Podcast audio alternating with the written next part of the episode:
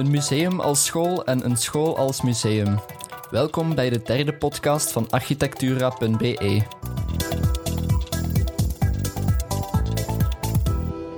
Deze keer nemen we de gloednieuwe PXL Mad School of Arts in Hasselt onder de loep. Een opmerkelijk gebouw dat de kunstafdeling van Hogeschool PXL huisvest. Een project waarin kunst, ambacht en duurzaamheid hand in hand gaan. Architectura.be had hierover een gesprek met Wout Zorgeloze, die samen met zijn collega's van A2O Architecten verantwoordelijk was voor het ontwerp van het gebouw. Een school van vandaag is niet meer de school van uh, tien jaar geleden.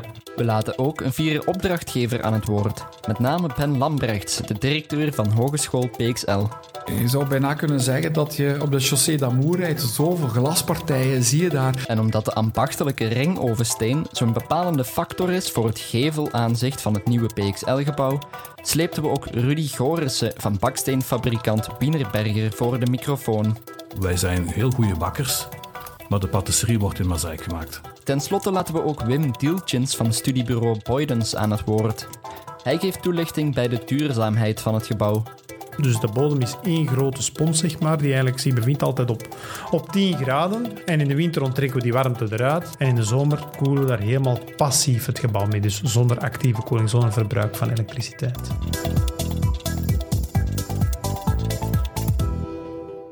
Voor we ons met deze vier protagonisten verdiepen in de PXL School of Arts, toch nog eerst een woord van dank aan onze structurele podcastpartners. Cubus, partner in BIM voor Archicad, Solibri en BIMCollab, Assiver, verzekeringsmakelaar gespecialiseerd in polissen voor architecten, en Velux, partner in daglichtoplossingen. De bakstenen gevel van PXL Mad School of Arts is een eyecatcher op de Hasseltse Grote Ring. Het gebouw bevindt zich op dezelfde locatie als de vroegere kunstenschool, die volgens de opdrachtgever al lang aan vervanging toe was. Ben Lambrechts, was het nodig dat de PXL met een, een, nieuw gebouw zou krijgen? Ja, absoluut. En al uh, langer dan gisteren, omdat uh, we hebben al 50 jaar hoger onderwijs in de kunsten in onze provincie. En dat gebouw stond er al ellenlang. Generaties en generaties kunstenaars zijn daarin opgeleid. En ik ben zelf al mijn 16e jaar directeur. En mijn eerste wapenfeit zou zijn een nieuw gebouw zetten voor de kunst. We zijn nu 16 jaar later. Het gebouw staat er eigenlijk. Hè. Er is heel wat water door de Demer gevloeid, maar het was echt nodig. Het gebouw uh, was aftans, had zijn tijd meer. Ik heb dat lang kunnen uitstellen, omdat het een grote budgettaire inspanning was, onder het mom dat kunstenaars moeten afzien. Hè? Oké. Uh, wat waren de belangrijkste uitgangspunten, de belangrijkste eisen voor het gebouw voor u? Ja, de eisen voor het gebouw was dat het echt wel state of the art was. Dat het een echt kunst op de kaart kunnen zetten. En niet alleen in onze provincie, hoofdstad, maar ook in Limburg, maar ook ver daarbuiten met onze internationale uitstraling. Want we hebben echt, een, het is nog te veel ongeweten, echt een keur aan heel wat knappe kunstenaars in huis. En we moesten tegelijkertijd ook ons departement digital met informatica, netwerken, artificiële intelligentie in plaats geven. Dus we hadden echt wel ruimtegebrek. En uh, het moest een, een, een, mijlpaal zijn. Het moest een vuurtoren zijn. Het moest een baken zijn voor onze provincie. En ik denk dat we daarin geslaagd zijn. Wat zijn voor u de grootste troeven van het gebouw? De grootste troeven zijn dat we het verleden bewaard hebben. Die lange gang, waardoor, waar de ateliers allemaal op uitgeven. Uh, en waar je toch een ontmoetingsplaats hebt. Niet alleen tussen onze kunstenaars over de disciplines heen, maar ook met onze mensen van digital. En twee uiterste, kunstenaars en informatici samenbrengen. Dat moet magic geven. Tegelijkertijd uh, zijn prachtige ateliers, hoge plafonds, veel licht. En tegelijkertijd ook een prachtige expo-ruimte die we kunnen gebruiken voor tentoonstellingen. Uh, waar we eigenlijk ook een museum worden. Het SMAK was uh, onlangs nog bij ons. We werken goed samen met Z33 en andere aanbieders. Onze eigen kunstwerken kunnen daar een plaats vinden. En daarnaast kan ook ons congreswerking, want het is een prachtige plaats die eigenlijk heel ons netwerk van de hele hogeschool, uit welke discipline je ook komt, zou moeten uh, ontmoeten. Het is echt een exclusieve congrescentrum geworden ook. Voor het ontwerp en de bouw werd gekozen voor een design- en beeldformule. En werd de opdracht na een wedstrijd toevertrouwd aan A2O-architecten als ontwerper en de tandem van Hout Kumpen als aannemers. Voor A2O was dit zowel letterlijk als figuurlijk een thuiswedstrijd. Figuurlijk omdat A2O zich steeds meer profileert als specialist in scholenbouw, maar zeker ook letterlijk omdat de silo, de thuishaven van A2O, zich op amper 500 meter bevindt van dit recent referentieproject. Ook voor Kumpen, dat thans deel uitmaakt van de Willemengroep, was dit een thuiswedstrijd. Scholen zitten in het DNA van A2O-architecten. Maar PXL Mad School of Arts was zonder meer een buitenbeentje omdat het hier gaat over kunstonderwijs. En wat geldt voor kunstenaars, geldt ook voor hun habitat. Ze zijn een geval apart en voor hen een school bouwen vergt een heel andere aanpak dan een doorsnee schoolgebouw. Het eerste wat we dan toch doen is gaan graven in wat is eigenlijk een kunstenaarsatelier. Hè, want dat is waar dat die kunstenaars uiteindelijk terecht gaan komen. We moeten een soort van blend zoeken tussen een, een, wat een, een schoolomgeving is, een traditionele schoolomgeving waar studenten les krijgen, en het atelier waar dat zij later gaan in werken. En dat zorgt ervoor dat dit toch een, een zeer bijzonder programma is, waar dat we ook niet meer denken in de traditionele, traditionele schoolconcept concept van de centrale gang met klaslokalen. En dit zijn grote open ruimtes die uh, vrij invulbaar zijn eigenlijk door de gebruikers van het gebouw. Want het is ook meer dan een school. Het is eigenlijk ook een beetje opgevallen als een soort museum. Uh, er zit een centrale exporuimte in, waar de voorbije maanden een collectie van SMAK uh, tentoongesteld geweest is. Maar er zitten heel veel atelierruimtes in, gaande van juwelenkunst. Er zit een geurlabo in, een bronsgieterij, teken- en schilderatelier, daar zit drukkunst en zo zit er allemaal in.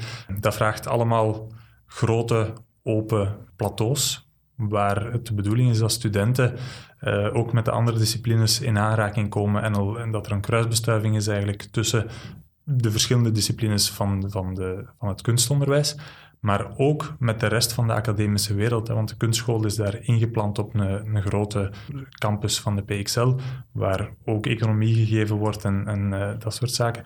En natuurlijk, die kunstenaars die moeten ook een, een kader scheppen waarbinnen dat zij werken. En uh, dat is steeds vaker uh, geïnspireerd op, op kennis en de maatschappij. Dus het is belangrijk dat zo'n kunstonderwijs zijn plaats krijgt binnen zo'n campus.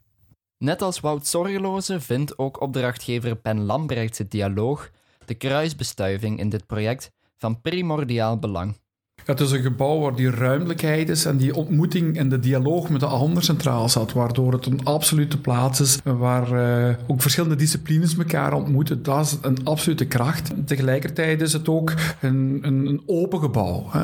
Je, zou bijna kunnen zeggen dat je op de Chaussée d'Amour rijdt, zoveel glaspartijen zie je daar wanneer je langs de grote ring passeert. Het vroegere gebouw was wat meer gesloten. Dit gebouw heeft een absolute grote openheid naar de samenleving en wij zijn de hogeschool met het netwerk dus je kan ook echt met ons binnenkijken, die transparantie kijken. Zowel langs de voorkant naar de samenleving toe, als naar de binnenkant naar de rest van de hogeschool. Is het ook een duurzaam gebouw? Ja, het is uh, een gebouw dat inderdaad, waar de verantwoordelijkheid ook bij de aannemers ligt. En dat heb je al flankerend beleid gevoerd door de formule die we gekozen hebben. Het gebouw is al heel lange tijd moeten meegaan, ook goed onderhouden moeten worden.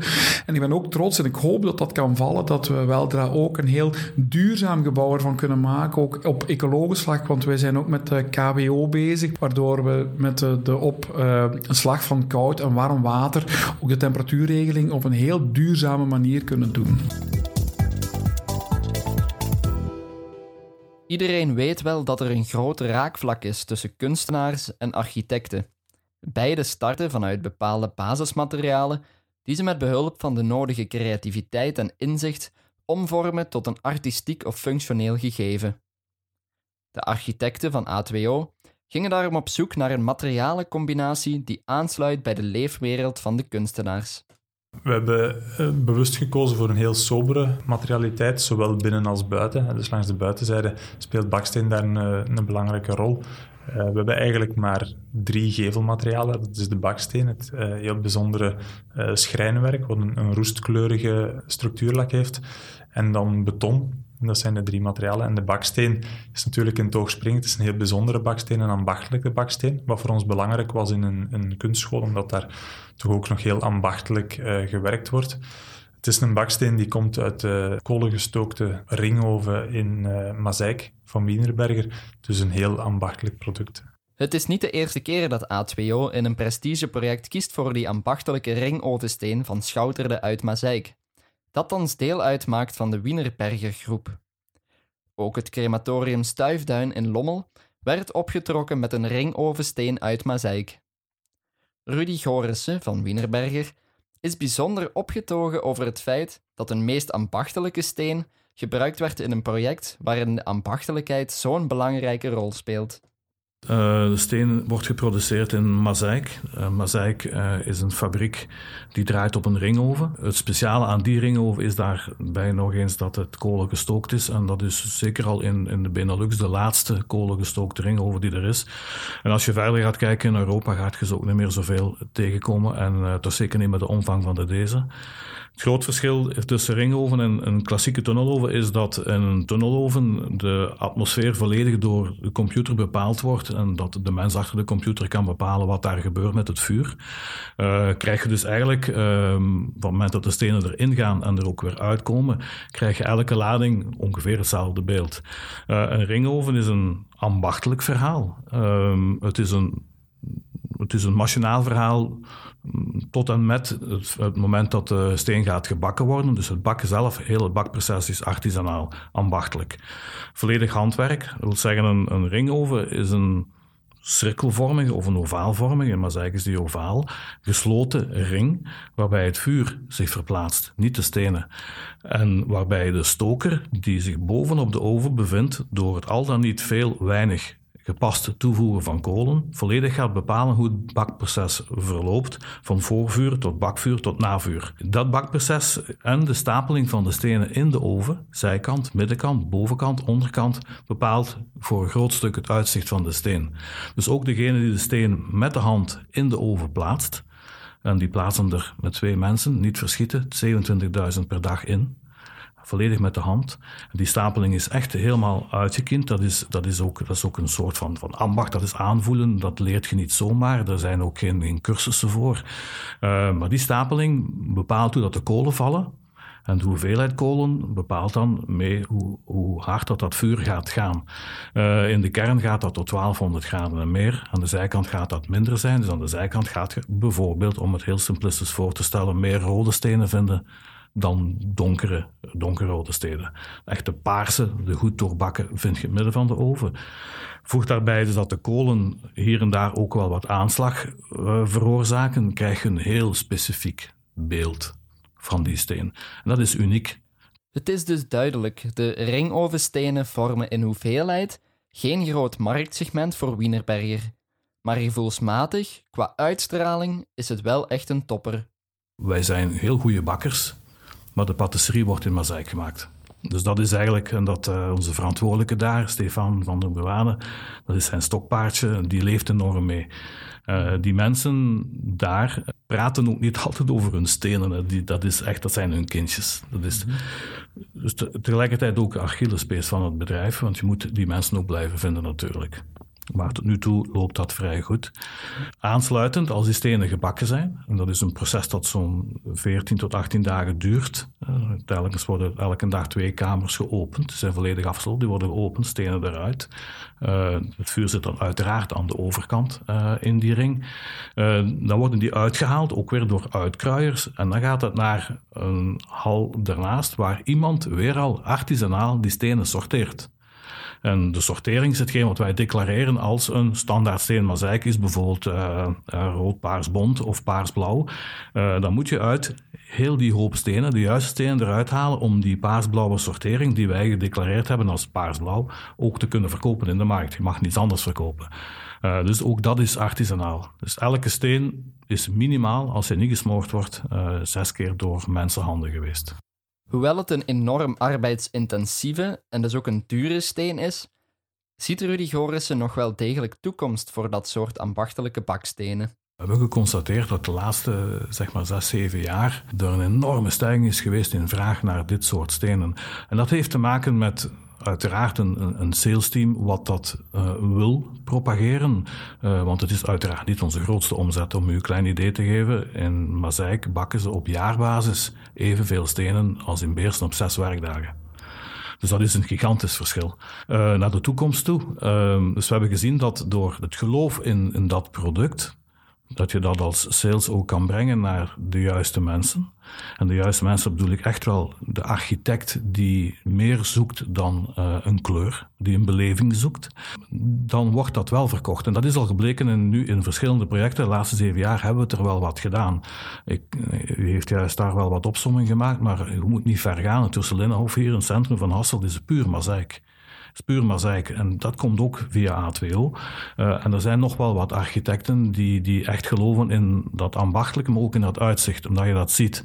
Zeker in de Linaqua-reeks. Het woordje aqua is daar vrij belangrijk in. En die is ook toegepast in uh, PXL.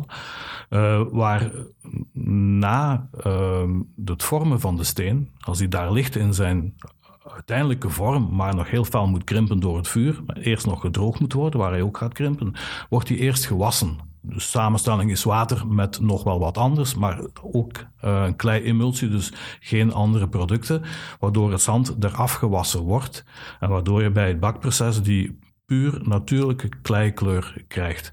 En ja, daar is men gelukkig nog altijd uh, wild van, binnen bepaalde architectuur. Een heel opvallend gegeven in het metselwerk is zeker de transparantie. Een baksteen laat normaal geen doorzicht toe, maar door te werken met claustras is dit in het PXL Mad School of Arts gebouw wel het geval. Claustra is eigenlijk, heeft twee belangrijke uh, doelen. Is enerzijds om het licht wat binnenkomt uh, te filteren. Anderzijds was het zo dat de vraag van de school was om een heel open school te creëren. Dat was een terechte vraag, maar langs de andere kant, een kunstenaar heeft ook een zekere privacy en geborgenheid nodig om aan zijn product te kunnen, te kunnen werken. Dus het was niet onze bedoeling om uh, een school te creëren zoals een uh, showroom van, van een van de vele uh, autotoonzalen die dat er in de buurt liggen. we hebben ook bewust niet de hele rij bomen die dat ervoor staat verwijderd en, en, en er één grote toonzaal van gemaakt. Nee, uh, de Klaustra zorgt ervoor dat um, zeker de bovenste laag, de, de eerste verdieping van de kunstschool, waar de grote ateliers zitten, dat die niet naar de ring gericht zijn, maar dat die naar de campus, eigenlijk het binnenplein op de campus, gericht zijn.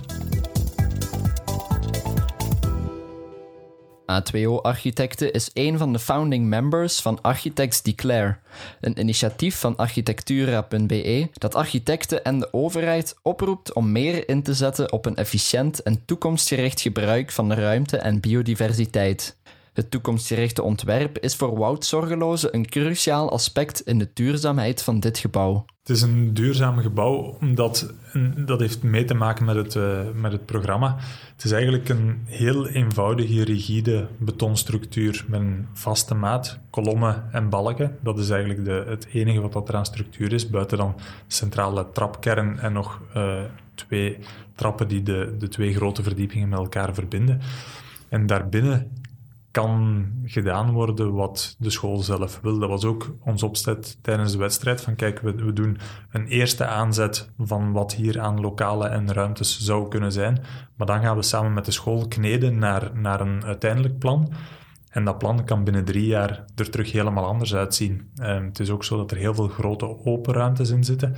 Um, die open ruimtes worden ingevuld met mobiele wanden, waardoor dat de school er bijna elke maand anders zal, uh, zal uitzien. En dat op zich zorgt ervoor dat de, dat de school, um, of de, de betonstructuur die dat we gecreëerd hebben, die kan 100 jaar meegaan en kan in die 100 jaar uh, eh, 20 keer opnieuw ingevuld worden. En dan is het voor ons een duurzaam gebouw. Ook wat de technieken betreft werd de lat in zaken duurzaamheid redelijk hoog gelegd. Hiervoor werd de expertise ingeschakeld van studiebureau Boydens. Zij zijn pionier in het beperken van de warmte- en koeltevraag en in de transitie naar een fossielvrij gebouwenpatrimonium. Boydens was bijvoorbeeld ook verantwoordelijk voor de technieken van het Turnova-gebouw in Turnhout, legt Wim Tilgens uit. Uh, dat is een shoppingcentrum uh, met uh, 25.000 vierkante meter uh, retails, met daarnaast nog enkele honderden appartementen en kantoorfuncties erin zitten, en dat is volledig fossielvrij. Helemaal fossielvrij is de PXL Mad School of Arts niet. Maar het energieverbruik wordt wel tot een minimum beperkt. Het gebouw is dus volledig geklimatiseerd met een centrale warmte- en koude productie. De warmteproductie gebeurt in basis door een bodemgekoppelde warmtepomp. En de koeling gebeurt door uh, de bodem, dus door de geothermie. Dus uh, de bouwer heeft hiervoor gekozen voor een geothermische koppeling met de bodem. Dus de bodem is één grote spons, zeg maar, die eigenlijk zich bevindt altijd op, op 10 graden. En in de winter onttrekken we die warmte eruit. Door middel van een warmtepomp verwarmen we daarmee het hele gebouw. En in de zomer staat die uh, bodem ook op ongeveer 10 graden. En koelen we daar helemaal passief het gebouw mee. Dus zonder actieve koeling, zonder verbruik van elektriciteit. Mm. En wat is het energiepeil van het gebouw? Uh, 53 is het uh, energiepeil van het gebouw, ja. Maar niet alleen koeling en verwarming vroeg om hele gerichte oplossingen, maar zeker ook de ventilatie. Dat is heel belangrijk, want in een kunstschool wordt er voortdurend gewerkt met allerhande materialen die geur en hinder van de ademhaling kunnen veroorzaken als ze niet efficiënt en snel worden afgevoerd. Het is een kunstschool en een kunstschool betekent eigenlijk ja, de leslokalen. Je hebt een aantal theorielokalen, maar ook heel veel practica-lokalen. Eigenlijk zou je kunnen zeggen, die vallen eigenlijk onder de noemer van industrie, zeg maar. Uh, en de bouwheer, die wil eigenlijk altijd het beste voor, zoals iedereen dat wil, ook voor zijn studenten. Als ze daar een bepaalde bewerking doen van materialen, zoals het etsen of printmaking, ja, dat zijn natuurlijk artiesten, maar er komen nog altijd stoffen vrij die heden ten dagen toch niet, uh, die zo snel mogelijk de ruimtes moeten buiten geraken. Dus de, de, gebouw, de gebouwbeheerder of de eigenaar, PXL, die wou eigenlijk dat we zo snel mogelijk die uh, vluchtige stoffen uit het gebouw onttrekken en die verwijderen. En dat op zo'n duurzaam mogelijke manier. Hè. Vroeger werden we in het gebouw dat nu is afgebroken, hè, want het is bijna op ongeveer dezelfde plaats gekomen, werden eigenlijk gewoon letterlijk de ramen opengezet of een kleine dampkap uh, en meer was het eigenlijk niet. En dat was eigenlijk toch wel een hele moeilijke oefening, omdat ja, je moet eigenlijk die lokalen goed, correct ventileren, zoals je dat eigenlijk zou doen in een industriële omgeving, waar de mensen werken. Maar nu is het dan, ja, die lokalen worden maar ad hoc. Hè, en soms één uur per week gebruikt, soms uh, fulltime een hele week. En, en dat was toch wel moeilijk om dat proces uh, te vinden, gecombineerd met een budget. Hè, want zoals goede huisvader is budget natuurlijk ook belangrijk in dat geheel. Als architect kan je sterk je stempel drukken op hoe een gebouw eruit zal zien en hoe het gebruikt zal worden. Maar dat stopt niet bij de oplevering. Het zijn uiteindelijk de eindgebruikers in dit geval de docenten en de studenten, die bepalen hoe er met het gebouw omgesprongen wordt. Bij ons is zo'n project geslaagd als wij daar bij oplevering rondlopen en dat we zien dat het is zoals we het verbeeld hadden bij wedstrijd. En dat is hier echt wel, uh, wel het geval. Uh, dat is bij oplevering, maar dan is het nog een, een kaal gebouw. Als we daar dan twee maanden later komen, als het gebouw in gebruik genomen is, en we zien dat de studenten dat gebouw gebruiken en dat die daar een chaos van maken, dan worden wij, dan worden we heel gelukkig. Want dat is, dat is waarom dat we zo'n open en, um, en flexibel gebouw gemaakt hebben, om te zorgen dat, dat de studenten um, daar een, een huis van kunnen maken. En, uh, en dat het gebouw niet dwingend is op wat zij daar doen, maar dat zij kunnen afdwingen aan het gebouw hoe zij daar willen, willen werken en leren en studeren. Ja. De docenten en studenten hebben zich de school al helemaal eigen gemaakt. En daar zijn voorbijgangers op de Hasseltse ring elke dag getuigen van. En wie goed kijkt, ziet dat er achter de school nog een nieuw gebouw neergepoot wordt. Dat staat zeker niet los van de PXL Mad School of Arts. Het maakt deel uit van hetzelfde masterplan waar A2O ook verantwoordelijk voor was. Want er komt nu ook nog een heel grote studententoren bij die Xior nu gaat exploiteren. Eh, ook een gebouw van 17 miljoen euro met meer dan 150 kamers. 10 verdiepen hoog hoort bij de grootste gebouwen in onze provincie. Dus toch ook wel een tweede eyecatcher in dezelfde prachtige authentieke steen, waardoor het lijkt alsof het ons gebouw is, maar niet is minder waar. Volgens Wout Zorgeloze mag je dergelijke projecten niet zien als een verzameling losstaande gebouwen maar moet je alles zien in relatie tot elkaar en tot de omgeving. De campusgedachte is hierbij een heel belangrijk uitgangspunt. Wij eh, kijken naar zo'n site. Dit is een, een, grote campus. Kijken wij altijd, eh, of vatten wij op als een groter masterplan. We doen ook uitspraken naar hoe dat eh, de groene ruimtes op de campus achteraf bijvoorbeeld een connectie zouden kunnen vinden met het Katermolenpark door een verbinding nog over de Demer te maken. we denken na over luifels die dat de verschillende gebouwen zouden kunnen verbinden.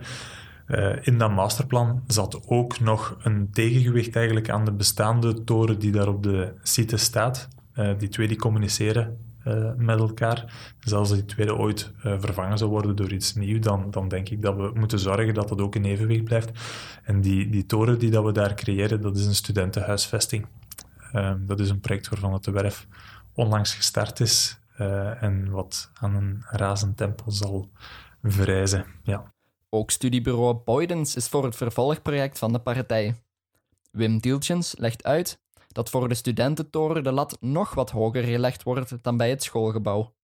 Ja, is eigenlijk net hetzelfde uh principe. Is ook een uh, centrale warmte- en uh, koude productie. Uh, die gaan ook gekoppeld zijn op de collectieve koude- en warmteopslag. Dus het is één collectief bodemsysteem waar zowel beide gebouwen opgekoppeld zitten. En dat gebouw, uh, daar heeft de projectontwikkelaar zich nog een beetje verder gesproken, die is volledig fossielvrij. En dus die heeft als voor de laatste piekinvulling uh, is voor de school nog gewerkt met een gasketel. Hier wordt de piekinvulling gedaan met een luchtwater uh, warmtepomp. Dus volledig fossielvrij. Geen gas niet meer in het gebouw. Wanneer we een architect aan het woord laten in onze podcasts, eindigen we stevast met een architectuurquote die inspirerend is voor de architect in kwestie. Wout Zorgeloze koos voor een redelijk lang citaat van architect Tom Hans van der Laan.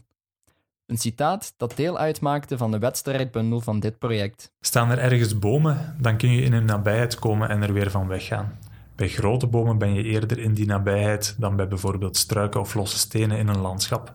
Er bestaat dus een relatie tussen de ervaring van nabijheid, de afstand en de grootte van dingen. Architectuur is het welbewuste spel daarmee. Met twee keien kunnen we de ingang van een pad markeren, we kunnen de keien stapelen tot ze een poort vormen en plaatsen we de keien of de kolommen van de poort te ver uiteen, dan gaat die betekenisvolle werking verloren. Het worden dan keien of kolommen die op zichzelf staan. En wat spreekt je zo aan in deze, in deze quote? Dat is het feit dat architectuur bestaat uit heel veel verschillende elementjes.